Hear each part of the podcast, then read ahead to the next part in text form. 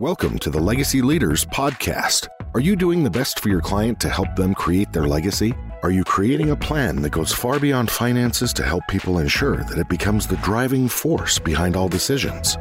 On this podcast, hosts Katie Beth Hand and Stan Miller will help you with growing your practice and your clients' peace of mind.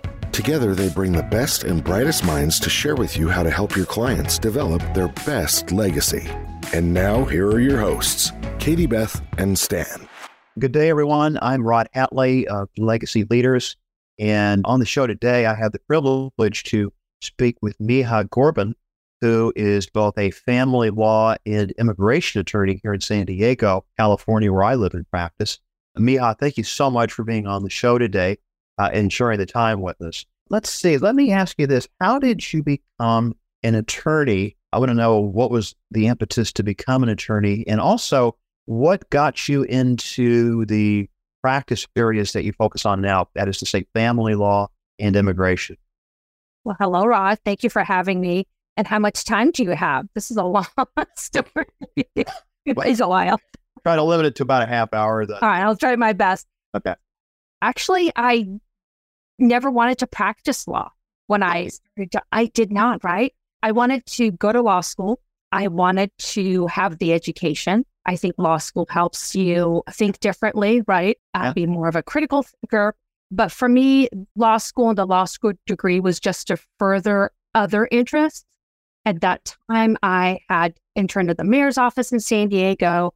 I worked on different campaigns, local, state, federal. I worked in DC. So that education I thought was going to help me with that. And like maybe with a lot of law students, you go to law school and realize how expensive it is.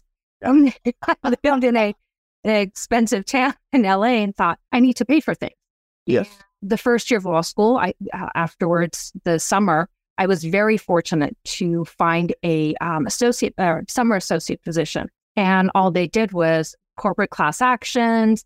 And attorneys may know the first year you don't learn any of that. So coming in, I just knew how to research Right. And they come on in. And I had amazing mentors who I didn't know a lot about corporate law, but worked with me. And through the summer, I think I, I guess I did a really good job. They asked me to stay uh, through the year. So I switched from full time student to a part time. Uh, okay. Worked um, in the mornings and then I went to school at night. Wow. And then naturally, just through that, through the years of uh, law school, that became my area of practice and expertise. Yeah. So, right. And again, finding a job afterwards uh, naturally progressed through through corporate law.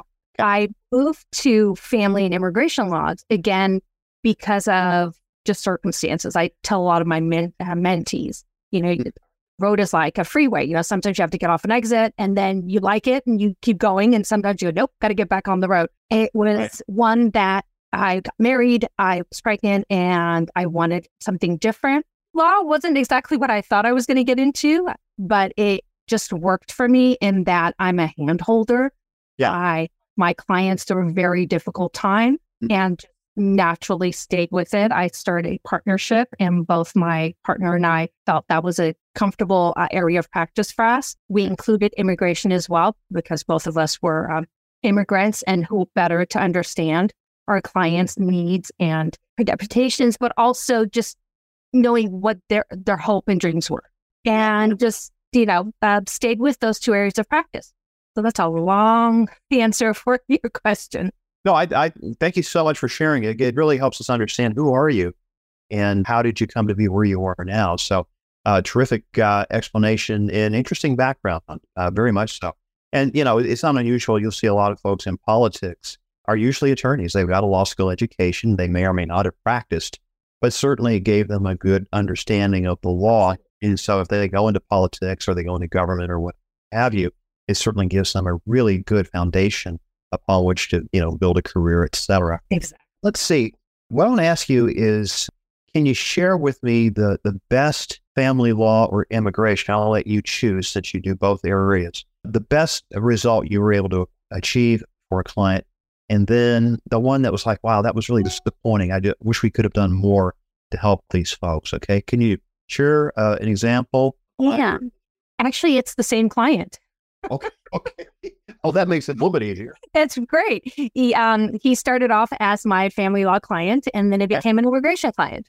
Okay. Uh, well, good. He didn't always listen to what I said, but he um disclosing a lot of information. He lived in another state. His spouse lived in San Diego, so right. we were dealing with some jurisdictional issues. And then there were a lot of assets, and luckily there weren't young children, so we didn't have to worry about that. But there was a business. There were a lot of issues regarding how to divide the business, who owned it, basically the traditional that we go through with family uh, law. And there were a lot of corporate attorneys involved because there was a corporation involved. So I think some of my background in corporate law helped out. There were a lot of attorneys involved in different jurisdictions. And he was in a different time zone. So most of my work occurred after eight o'clock at night. So working with that and having him trust me enough that I will get you through this but you need to work with me. And it was very difficult because there were just areas that wasn't comfortable with. And there's always that pushback of, no, I don't want to give into that, or the other side not accepting uh, the reality of certain matters. So that was difficult. However, we got through it. The divorce finally occurred after about a year and a half. And he wanted to take some time off and he went abroad. And I said, do not come back with a spouse. He came back with a spouse. So then it became my immigration okay. Well, good. So, I mean, it gives it, yeah. And he trusted me again. The client trusted me in getting his uh, future wife through the process. Now, he was hit with um, travel ban at the time and COVID. So there were a lot of things occurring and some of it really out of our control. Right. You know, right. what the governments decide to do and what the world does, the health issues, it, eh, there's nothing we can do and got him through that. So I think it was a combination of that was the worst of times, the best of times, and got him through it. Fabulous. Well, thank you for sharing that. It, it I think it helps the listeners understand the, the kind of uh, work that you do and the kind of uh, results that you can achieve. Was there a situation that maybe didn't go as well as you'd hoped, maybe because the client either didn't listen to you or, you know, maybe sometimes those things just don't work out. And if you don't have one, that's fine. But always curious now what was the, the best and maybe the like the worst, kind of the flip side, you know, the best of times. Well, as an attorney, you know, most clients don't want to listen to you. You're constantly, literally, I mean, I know something. I know more than you do, perhaps. Yeah. Um, I think there's always a combination of trust me because uh, there's experience and I'm always about two or three steps ahead of you. I think majority of my clients sometimes forget yeah. in family court. The judge that you get. Although we have amazing judges, they're limited in time. Of course. And thinking, oh, I'm just going to go in front of the judge and have all this time to explain to him or her what's going to happen and they're going to make the best decision.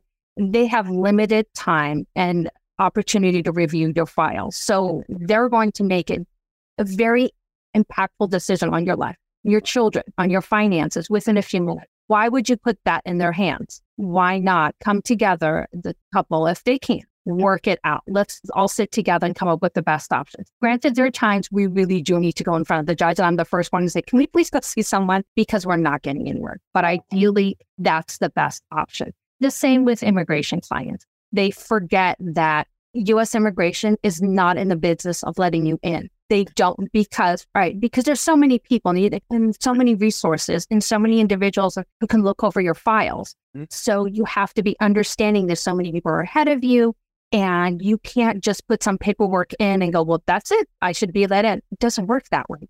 You have to put your best forward. You have to include the documents that they ask for, not like, oh, I'll send it in later. No, you get one shot. So, you know, having um, those moments of where you explain things and you think you've made it clear, but it's not accepted or it's not followed. And then you have to basically pedal back and try to fix what has happened. Yeah. So it sounds like you really believe in collaborative divorce, trying to resolve it at the lowest possible level. I think we're, are we seeing a lot more or are you seeing a lot more of that out there? Because I, I know the courts are really backed up, especially uh, during the pandemic. I mean, the courts were closed and it, it, you know, trial dates just got pushed off years out, et cetera. So are you seeing a lot more more of the collaborative divorce uh, in, in, your practice? We are, and I think throughout the family law division as well. Again, based on what you said, COVID really did shut everything down. I know that some of the, I think, criminal court and domestic violence division continued.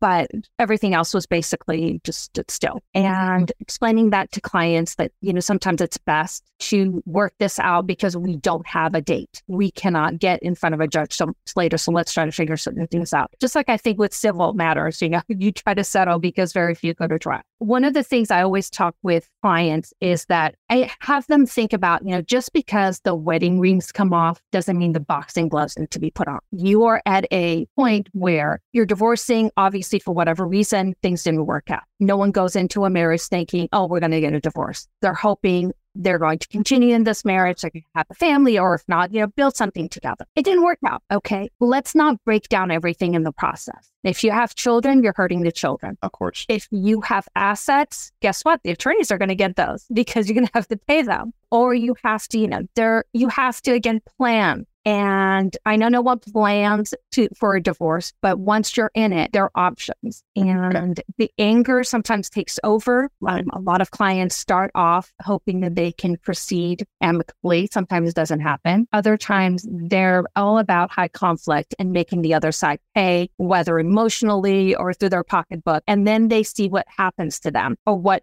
is impacting their, uh, again, their accounts, maybe their old sanity, their children, then they take a pause. So I guess the best clients that I've ever worked with and like to work with are those individuals that from the moment in the beginning, they realize, you know what, it didn't work out, but let's do the best we can to preserve us if there are ch- kids involved, the family unit in as best way we can. And financially, let's do this without you know, losing everything. The best one anyway. Excellent advice, and uh, I like that approach. I mean, I, I, you know, with all due respect to the litigators out there, and I certainly spent two years as a criminal defense attorney in the Navy JAG Corps before I came off active duty and then transitioned into state plan. You know, it, I just don't think anybody really wins a lawsuit when you think about the investment time, talent, treasure, where if you can resolve it, you know, that's so much better for your in the long run for everybody involved. So anyway, I'm with you on that. And there, I have a lot of uh, colleagues who do amazing work with high conflict clients, and they are neat yeah. because they're individuals and some spouses who are ready to fight, and you have to. Yeah. They're not listening. And sometimes they need a judge to come down with an answer because they will not listen to the other side. They don't want to listen to the attorneys and they're right. And a judge will direct them differently.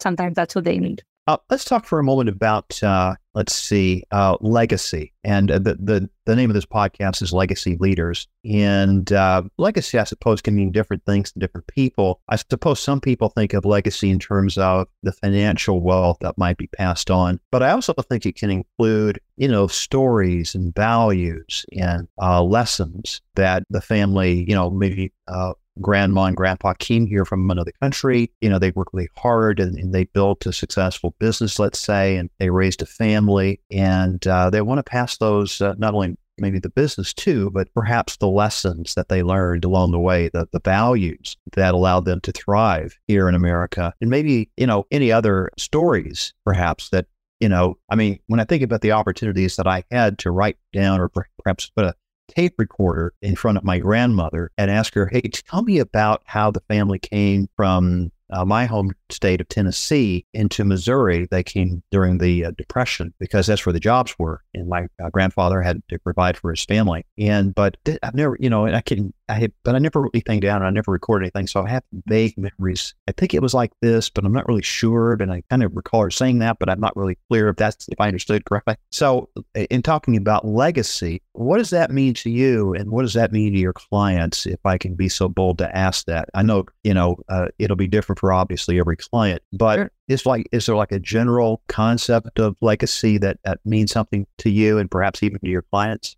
Again, I have to divide them between my family law clients and my immigration. My family law clients, one of the biggest hurdles is when they're in the process of going through a divorce. There, they are distributing their assets, they're figuring things out, and a lot of times they forget that an estate planner needs to be involved. Sure. I think there, and a lot of their, maybe some of the accounts that they have or some of the policies that they hold, they have the spouse as the beneficiary. I have many clients who forget to make those changes. And right. And then all of a sudden, next spouse and next spouse, something happens and the ex spouse is the beneficiary. Yep. Like, how did that happen? So when it comes to the, the uh, family law clients, we always work with a financial advisor, a tax preparer, because those are not my areas. And I think it's always good to have a, another party come in, someone neutral for both individuals to want to work with. And to understand the estate planner is key, especially when they have kids that, you know, yes, you were able to divide certain things. How is that going to move forward? Who's going to what? And who's going to be in charge of the children? If they're minors and you're getting a divorce, you have a court order maybe, or you've decided on some sort of visitation, custody, and things like that. But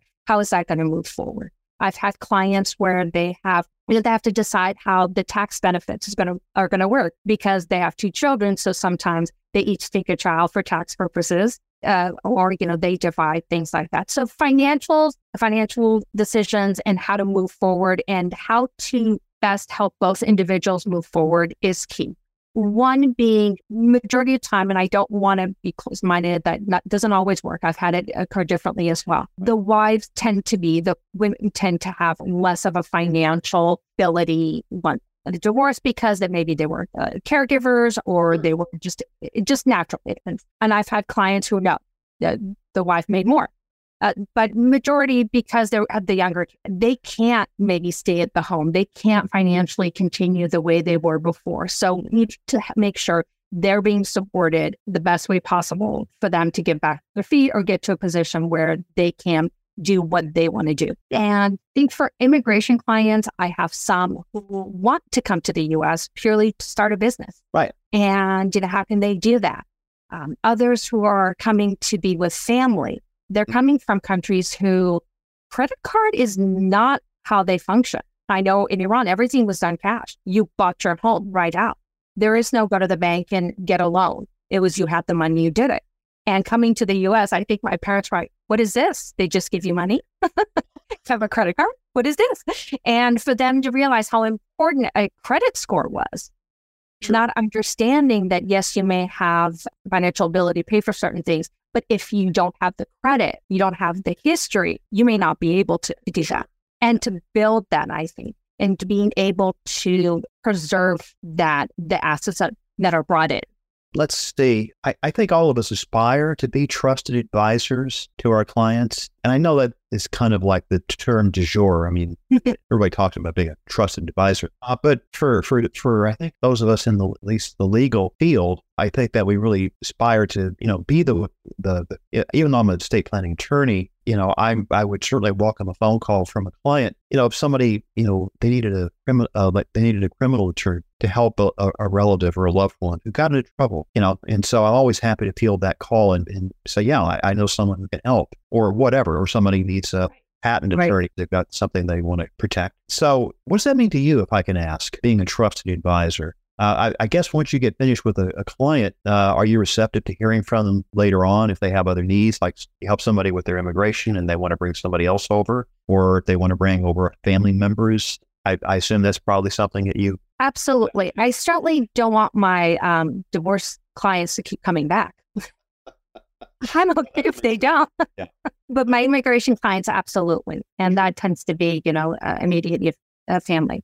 I think being a um, trusted advisor, it means being the go-to of many individuals. And I think you probably experienced this as well. Once you're a lawyer, I think family and friends just think you know it all. You know, they call you for something like, well, that's not my area of practice. Like, well, what do you mean that's not your area of practice? And I always have to use the analogy. Well, you don't go to a podiatrist and go, oh, my stomach hurts. You go to someone specific. Yeah. I have general knowledge about a lot of the areas of practice, but these areas, these particular areas are my go-to.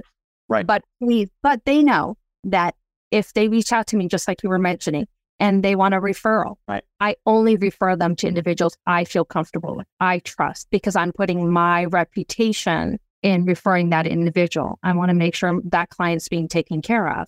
And I also want to make sure my colleague is not just getting someone who's going to flake or not be receptive to them, but I want that partnership to work. I want to be that trusted advisor in in providing guidance but also having my clients feel comfortable enough that when I give you that advice, trust me, there's a reason. It's because of experience and the fact that I'm always thinking two or three steps ahead of you, and this is what's going to happen. So work with me. Fabulous. Thank you for sharing that. Let's see. who are your best referral sources? And I'm, I'll ask this question in the context of both divorce clients and also immigration clients. Who are the best referral sources for you? I have to say, my colleagues, I think probably uh, clients, uh, more clients through uh, immigration, because again, I don't want to, I'll say my clients. Yeah. But usually colleagues, because I'm involved in many different organizations. Sure. And I have a particular knowledge of these two particular areas of practice. And I have certain language skills. I speak languages, so they naturally feel comfortable in referring me out to. So I, I would say colleagues, individuals that I know just throughout the community being involved with different goals, uh, activities, boards, legal boards, things like that. Okay. Let's see. And is there anything else that you wanted to talk about that I haven't touched on, or anything that you wanted to clarify uh, that maybe you shared previously that you, you, might want to amplify on, or is there anything else before we wrap it up this uh, during this session? Maybe to circle back to not necessarily legacy, but planning. Always wanted clients to, again, especially with my family law clients, no one plans for a divorce. But again, I have clients who are not aware of what's happening in their relationship. For example, you know, again, going back to the moms, I would have clients who would say, you know, okay, let's let's look at some of your financials. What's the mortgage? Not sure. Okay. Do you have insurance? Not sure. Do we have this? I'm not sure this my spouse takes care of that. And reversely, when we would talk about um, schools and visitation and the activities for the kids, say, okay, so who drops off, who picks up? I don't know who are the teachers? I don't know. So, right, because each individual, just, you know, my husband and I do that too. We have, uh, we share in certain roles, but being aware of what's in, uh, in your finances is very helpful. Obviously, if the spouse is cheating or hiding assets, that's when the, my investigators come into play. But until then, it, you know, you want to plan, be aware, and take the time to speak to an attorney. Sure. You don't always, you know, there's certain things you can certainly do on your own. I'd right. never advise someone to, you have to use an attorney, but please, especially with family law and immigration, talk to someone. There are so many steps that you can miss that will impact you, and there's no coming back from that. Again, another analogy is that, you know, I'm sure I'm smart enough that I watch enough YouTube and read a book. I can probably do surgical things but probably not the best thing. I don't want to do a replace, knee replacement on myself. But in the same thing, you can probably maneuver through a lot of the, you know, USCIS immigration cases and also family court. But do take the time to talk, speak to someone, get some guidance. It's okay to talk to an attorney. Doesn't necessarily mean you have to get it work. You can just get some information. Uh, Mikhak, how can uh, folks find you?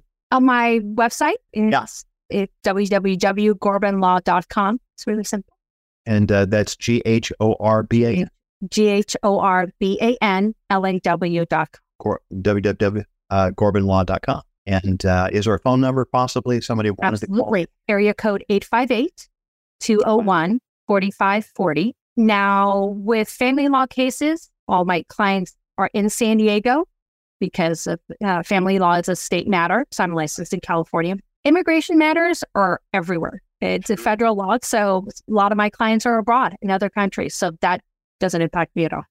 Mikhak, it's been an absolute pleasure to speak with you. Thank you for sharing the time. Thank today. you for making time. Appreciate it. Helping educate uh, the listeners about what you do specifically as a family law attorney and also as an immigration lawyer, and uh, making the, the, fine distinction that uh, uh divorce law, family law, is really a state specific matter, and that immigration law is a, is a federal matter, national. So um, the different laws apply. And so if you're going to you know, get a divorce or you, it looks like it, that may be something that's in your future, you know, uh, reach out and talk to a competent qualified family law attorney. Or if it's an immigration matter, again, don't do this on your own. You know, talk to a qualified professional and get the right advice because if you make a mistake, it, it could be, you know, irreversible. And we don't, I certainly don't want to see that happen to uh, with listeners.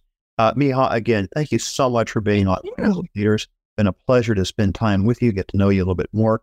And uh, thank you so much for sharing more about what you do so that our listeners are a little bit smarter because of it. Appreciate thank it. Thank you. You've been listening to the Legacy Leaders Podcast with Katie Beth Hand and Stan Miller. For more information on them and the show, please visit pinnaclelegacylaw.com. If you like what you've learned today, do share the program with your friends and subscribe wherever podcasts are found.